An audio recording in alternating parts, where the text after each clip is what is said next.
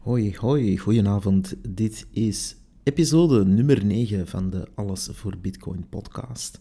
En allereerst al een bedankje naar de Belgian Bitcoin Embassy uh, voor hun prachtige meetup vorige week. Uh, vandaag is het dus de 27 april 2022. Uh, Bitcoin staat 39.090 Amerikaanse dollars of 37.010 euro's.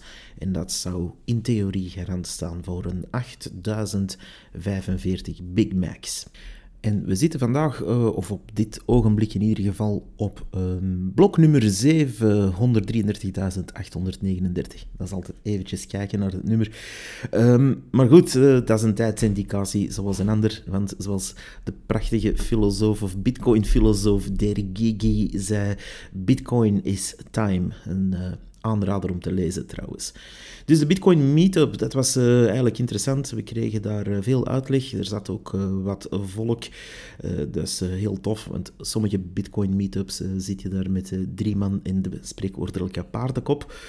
maar deze keer was er ja, echt wel wat volk en dat is aangenaam om te zien allemaal toffe mensen. En we hadden daar ook een presentatie, uh, twee zelfs. Eentje over de Volcano Bonds in uh, El Salvador, wat uh, zeer interessant was. en daarna kregen we ook nog een beetje geschiedenis op ons bord. Waar we weer al uit kunnen zien of leren dat het bestaande fiat-systeem niet altijd zo fideel is. het ging hierbij specifiek over de CFA van Frankrijk, een koloniale Franse ja, koloniaal Frans overblijfsel eigenlijk, uh, waarmee ze een stuk of 15 Afrikaanse landen onder de knoet houden, om het uh, kort uit te drukken. Uh, dus zoek daar zelf trouwens maar eens naar CFA, is de afkorting, en dat wordt weldra hernoemd naar ECO. Misschien om hun blazoen op te poetsen en meteen ook wat greenwashing erbovenop te strooien. Um, maar goed, daar gaan we ooit eens een hele mooie aflevering aan wijden. Eens we die serie beginnen over alle nadelen van fiat geld in het fiat systeem. Um, daar gaan we zeker een serietje aan wijden. Want dat is de bedoeling van deze podcast natuurlijk. Af en toe is een uh, zijsprongetje maken, desnoods voor enkele afleveringen over bepaalde onderwerpen. Uh, over nadelen gesproken van het uh, fiat-systeem uit mijn eigen leven gegrepen even in het kort verteld. Een niet nader te noemen Belgische grootbank met een blauw logootje, die, waar ik eigenlijk al enkele dagen moet bidden en smeken om een familielid een rekening te mogen laten openen. En hoewel hun uh, reclame dan wel zegt dat dat uh, in vijf minuten geregeld is, zijn we ondertussen meer dan een week verder. Dus ja, zelfs wanneer dat je een pizza bestelt bij de pizzeria in je buurt, krijg je een statusmelding of een volgnummer of toch een, een, verwachtingspatroon van ah, het zal er binnen een uurtje zijn of zoiets. Maar bij een grootbank zeggen ze gewoon, kijk, hier is een witte pagina en trek uw plan. Dus dat is, een beetje, dat is een beetje de feedback die je daar krijgt als user van zo'n uh, ja, een groot banksysteem dat uh, pretendeert nog altijd heer en meester te zijn, terwijl je natuurlijk nog altijd uh, ja, echt moet gaan smeken om aan je eigen geld te mogen of er überhaupt iets mee te mogen doen. Uh, maar goed, nog enkele nieuwsberichten van de afgelopen week. Morgan Stanley, die andere uh, en dan spreken we over een gigabank. En die vonden in een tweet dat het Bitcoin Lightning netwerk meer praktisch was voor kleine betalingen dan kaarten. En daar hebben ze natuurlijk gelijk. Um, die bank heeft een stevige 180 gemaakt de laatste jaren. In 2016 klonk het nog dat Bitcoin ging ontploffen. It will blow up. en een jaar later was het dat het eigenlijk niet zo'n hype meer was. Of niet een tijdelijke, tijdelijke gimmick. Maar dat het toch wel ging blijven. En nu, enkele jaren later, hebben ze blijkbaar Lightning-netwerk ontdekt met de voordelen die daarbij horen. En dat is heel knap. Misschien nog een paar jaar en ze gaan zelf aan bitcoin mining doen. Of ze gaan misschien nog ja, echt pro worden. Um, goed, bravo in ieder geval. De, de genieën daar aan de top hebben blijkbaar door dat Lightning goed werkt na enkele jaren. Super. Een luistertip wil ik er ook nog tussen strooien. Uh, er is ergens een uh, podcast waar een serie is begonnen over uh, de, de macro-view, de economie, maar vooral ook het technische aspect van hoe een elektriciteitsnetwerk echt functioneert. het is wel gericht op Amerika, maar het is redelijk gelijklopend met de Europese situatie. En dat leggen ze daar ook uit. De podcast op zich is uh, Bitcoin Audible. En dat is, uh, ja, die reeks is net gestart. Er is nog maar één aflevering van, maar ik vond het in ieder geval reuze interessant. Um, waar men dus eigenlijk met iemand die die markt en die industrie echt kent, ook technisch, gaat um, dieper ingaan op de technische kant van een elektriciteitsnetwerk, hoe mining werkt, maar hoe ook distributie van elektriciteit op zich echt werkt. Uh, dat is voor sommigen misschien zeer, zeer droge materie. Uh, het is natuurlijk niet een bitcoin waar je meteen uh, groot entertainment uh, moet gaan verwachten. Uh, maar het is natuurlijk een uh, zeer nuttige uitleg. Ik vond het in ieder geval zeer interessant zelf. ik geef het maar mee. je kan dat vinden bij bitcoinaudible.com. Dat is in één woord. En dat is in aflevering 619, getiteld Bitcoin Mining and the Grid Part 1. En dat is met een persoon genaamd Blake King. En die kan je dan weer vinden op Twitter onder de handle Hornblower95. En die gaat dus uh, vooral over bitcoin mining natuurlijk, uh, die aflevering. Maar het is zeker de moeite voor iedereen die gewoon ook eens wat meer wil leren kennen over hoe zo'n elektriciteitswerk en het transport van elektriciteit nu precies werkt en hoe bitcoin miners daar eigenlijk tussen passen of kunnen tussen passen. Uh, voor mij was het toch een eye-opener op bepaalde fronten. En er is ook weer een nieuw land dat uh, uh, nu Bitcoin als officieel betaalmiddel heeft uh, goedgekeurd, zo net vandaag eigenlijk. Naast dus El Salvador, die dat al deden, is er nu dus ook de Centraal-Afrikaanse Republiek. Dat ligt ten noorden van de Democratische Republiek Congo. het is misschien niet een grote naam of een, een grote klinkende naam of een land met enorme economische impact, maar dat is net goed. Bitcoin kan, kan maar best doorbreken, eerst in Afrika, denk ik. Uh, of, of, toch zeker in landen met uh, veel remittance. Dus uh, laat, laat ons dat zeker toejuichen. En een laatste nieuwtje dat ik nog wil meegeven, al is het niet echt veel nieuws voor bitcoiners natuurlijk, dat is dat de PR-mensen van het World Economic Forum, daar hoort een donderslag bij dan, ik heb er nog geen geluidseffect voor, maar dat komt nog, Um, elke keer als we het World Economic Forum zeggen, moet er uh, een grote bliksemschicht uh, klinken.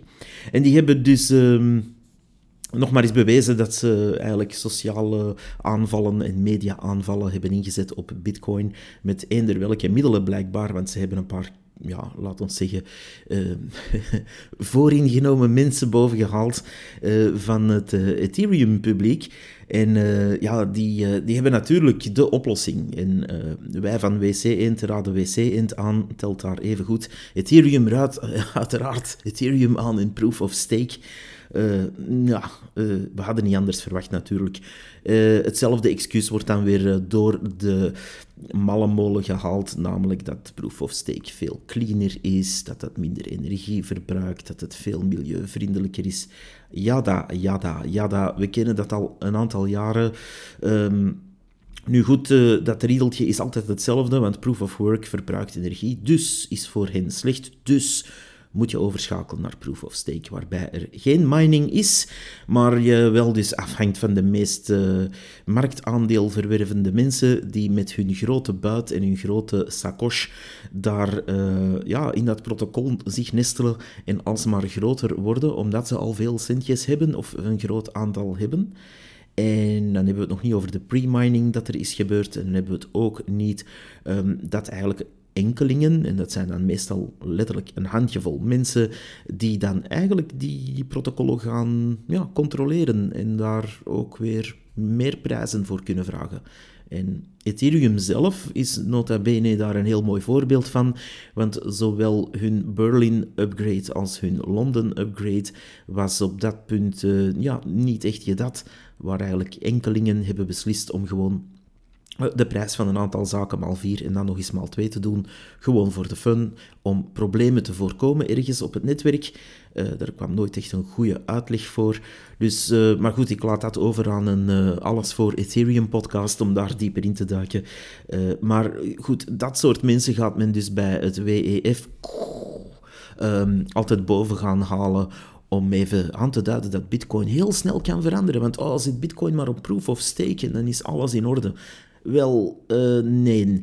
Ten eerste, voor er Bitcoin was, voor Bitcoin bestond, voor 2009, waren er ook al flinke milieuproblemen. Om niet te zeggen al heel, heel veel. Dus alles op bitcoin steken is gewoonweg belachelijk. Uh, het Amazonewoud was toen al aan het uh, gekapt worden, al 50 jaar of langer. Uh, de gletsjers waren toen al aan het smelten, de zeeën lagen al vol plastic, enzovoort en zo verder. Dus um, nee, trouwens over die plasticrevolutie ga ik zo dadelijk nog iets zeggen. Ik wil nog heel even inpikken op dat uh, bijna aanbidden van proof of stake. Um, wie daar eigenlijk eens aan de lijve wil gaan ja, ondervinden hoe dat afloopt, zo'n experiment, kan altijd eens terug in de geschiedenis duiken. En dat is um, met een blockchain die, ik dacht ergens rond 2014 is gelanceerd. Zoiets, arc.io, dus A-R-K.io. Um, dat is een uh, blockchain die destijds werd ineengeknutseld door enkele Franse engineers. Eigenlijk uh, een vrij goed experiment, omdat proof of stake toen vrij nieuw was qua idee. En zij hebben dat dus uh, ja, daadwerkelijk wel kunnen opzetten. ik was zelf, en dat moet ik ook toegeven, toen wel fan van dat idee, omdat ja, het is nieuwe technologie, laat het ons uitproberen, laat ons experimenteren. En daar ben ik altijd voor.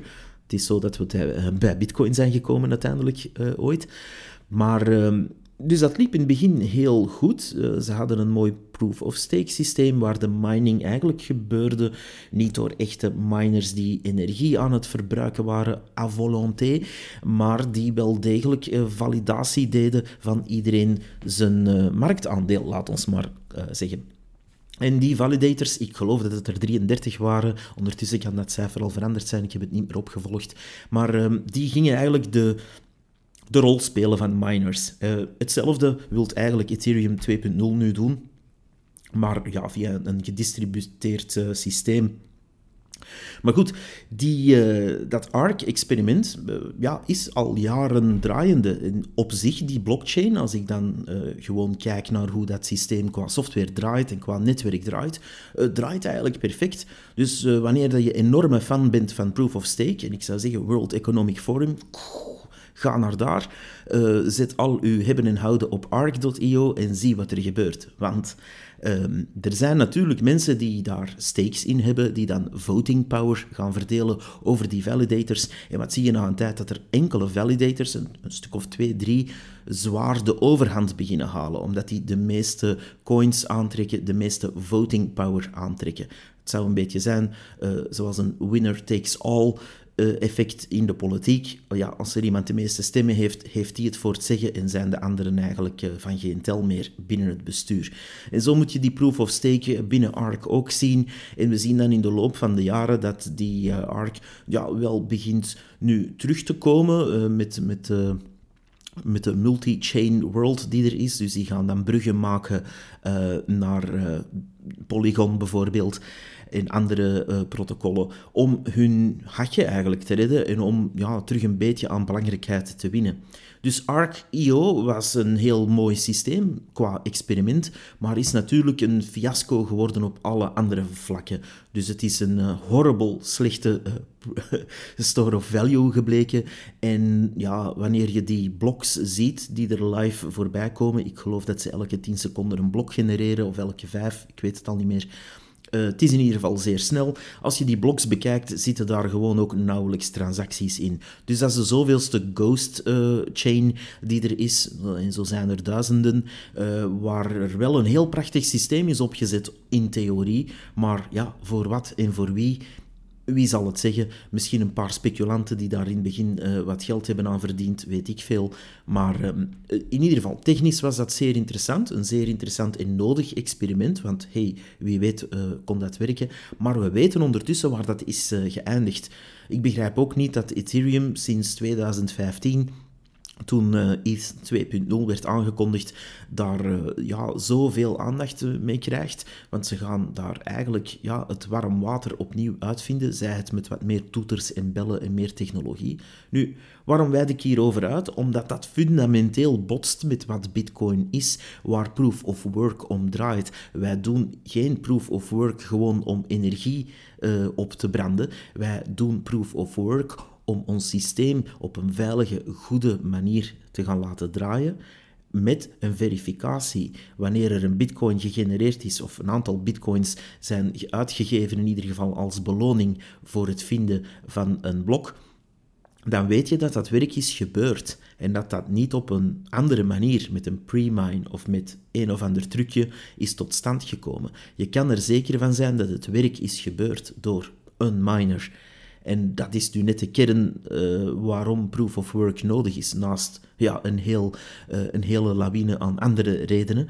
Maar je kan die proof of work niet lostrekken van Bitcoin zonder eigenlijk Bitcoin ja, te vernietigen. En zelfs al zou je dat doen, stel je voor dat je morgen gekken genoeg vindt om daarvoor te stemmen binnen het Bitcoin-protocol en om daar als miner ook voor te gaan, wel prima, maar dan gaat er sowieso de echte Bitcoin afsplitsen, hardforken en verder gaan op proof of work, terwijl de rest gewoon sterft.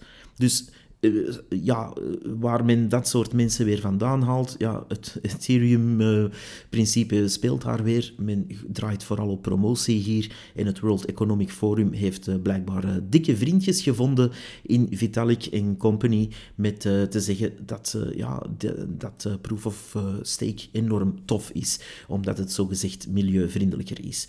daar kunnen we een hele hoge boom over opzetten, over dat milieuvriendelijk zijn of niet. Maar uh, dat, uh, dat ga ik voor een andere keer laten, want uh, daar hebben we in deze afleveringen al genoeg over gepraat, denk ik. Nog één ding wil ik even meegeven, en dat heeft eigenlijk niks met Bitcoin op zich te maken, maar het is gewoon een podcast die ik tegenkwam en die ook over die milieuproblemen bezig is en hoe vies het fiat-systeem kan zijn. En dat is NPR. Die hebben deze week een, een, een, ja, een interview eigenlijk gedaan met iemand die de vroegere eh, voorzitter was van de plastiklobby in uh, Amerika. En dat was wel een heruitzending, maar goed, uh, dat was eigenlijk op Earth Day. Uh, dan zoek je gewoon op NPR, Up First, en dan zoek je daar naar Planet Money Wasteland. En um, ja, de beschrijving ligt er niet om, dus er gaat eigenlijk een, een journalist op zoek naar de vroegere voorzitter van die plastiklobby en hoe eigenlijk de grote oliebedrijven het publiek bij de neus hebben genomen om te geloven dat die plasticrecyclage echt was. Uh, of grotendeels echt was, moet ik zeggen. Want dat is natuurlijk niet allemaal fake. Uh, er wordt wel degelijk plastic gerecycleerd, uiteraard. Maar uh, niet in de manier of op de, op de schaal dat u zou vermoeden. Dus dat, is, dat is toch iets om even naar te luisteren. Wanneer je, wanneer je ook eens een ander verhaal wil horen over al die milieuproblemen. Ik wil daar een kleine kanttekening bij maken. Ik ben niet. Um, groen of anti-groen. Ik ben uh, neutraal daarin. Ik leef ook op deze planeet en ik wil dat deze planeet blijft bestaan. En ik vind dat vervuiling uh, best vermeden wordt. Dus vandaar moest morgen Bitcoin kunnen werken, proof of work, uh, zonder daar milieu-impact mee te hebben. Prima, dan gaan we daarvoor. En we zijn daar naartoe aan het gaan. In die zin dat 80% van de Bitcoin mining momenteel gebeurt op hernieuwbare energie wat, uh, wat wel uh, knap is. Natuurlijk, ja, de bronnen van hernieuwbare energie, dat is een heel, heel ander debat. Uh, en daar, daar kan je ook hele hoge bomen over opzetten, die dan hopelijk niet omwaaien van de climate change gevolgen. Maar goed, het zit allemaal iets complexer in elkaar dan te zeggen bitcoin is slecht voor het milieu of plastics zijn allemaal slecht voor het milieu of wat dan ook. Ik denk dat dat uh, de hoofdboodschap is dat ik hier wil meegeven, maar niet tegenstaande dat de aanval op bitcoin en, uh, is vooral een uh, economische aanval die moet voorkomen dat Bitcoin een heleboel mensen gaat bevrijden. En daarom bravo El Salvador en bravo Centrale Afrikaanse Republiek om toch te kiezen om Bitcoin een, uh, ja, een officieel betaalmiddel te maken in jullie land. Volgende keer gaan we dieper in op een heel ander onderwerp, maar dat was het voor vandaag. Dank u voor het luisteren. Episode 9 zit erop. Ik wil jullie wel nog even meegeven dat uh, jullie best mij kunnen volgen. En dat is uh, op Twitter, AVB Podcast. Dat is allemaal aan elkaar geschreven. AVB Podcast, dat staat natuurlijk voor Alles voor Bitcoin. Allesvoorbitcoin.be is de hoofdsite. En je kan natuurlijk ook uh, deze podcast steunen. En dat is uh, met een uh, bezoekje aan coinos.io slash alles voor Bitcoin.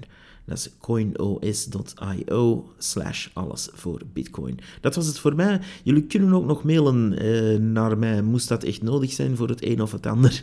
Eh, dat is op contact at allesvoorbitcoin.be. Tot volgende keer en keep hodling.